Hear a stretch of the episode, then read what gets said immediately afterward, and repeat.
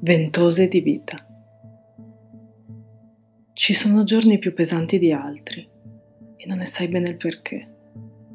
Non comprendi se dipenda dall'accumulo dell'uguale o da qualcosa di impercettibile che è scattato senza che ne avessi coscienza, magari nel sonno o in una piccolezza che ti sei dimenticato di fare.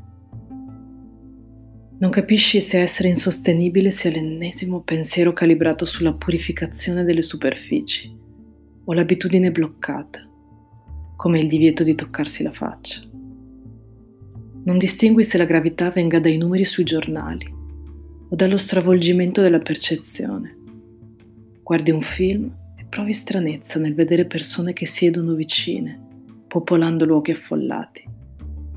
Ascolti la diretta Facebook di un concerto e ti scopri a viverla al pari di un evento live in cui andresti fisicamente. In qualche modo il corpo ha introiettato che quello è il massimo limite consentito per le esperienze dal vivo. Ormai live significa contemporaneità della fruizione di un qualcosa che sta accadendo in qualche parte del mondo, ma che esclude la compresenza dei corpi.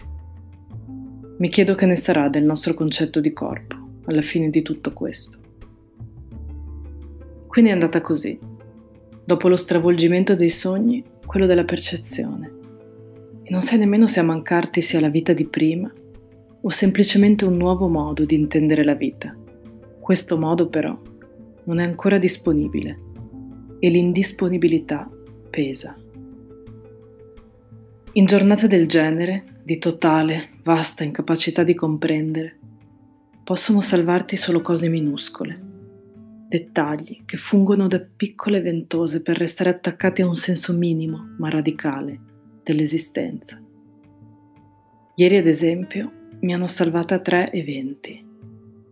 Un'amica danzatrice mi ha inviato il video del suo assolo per mani al sole.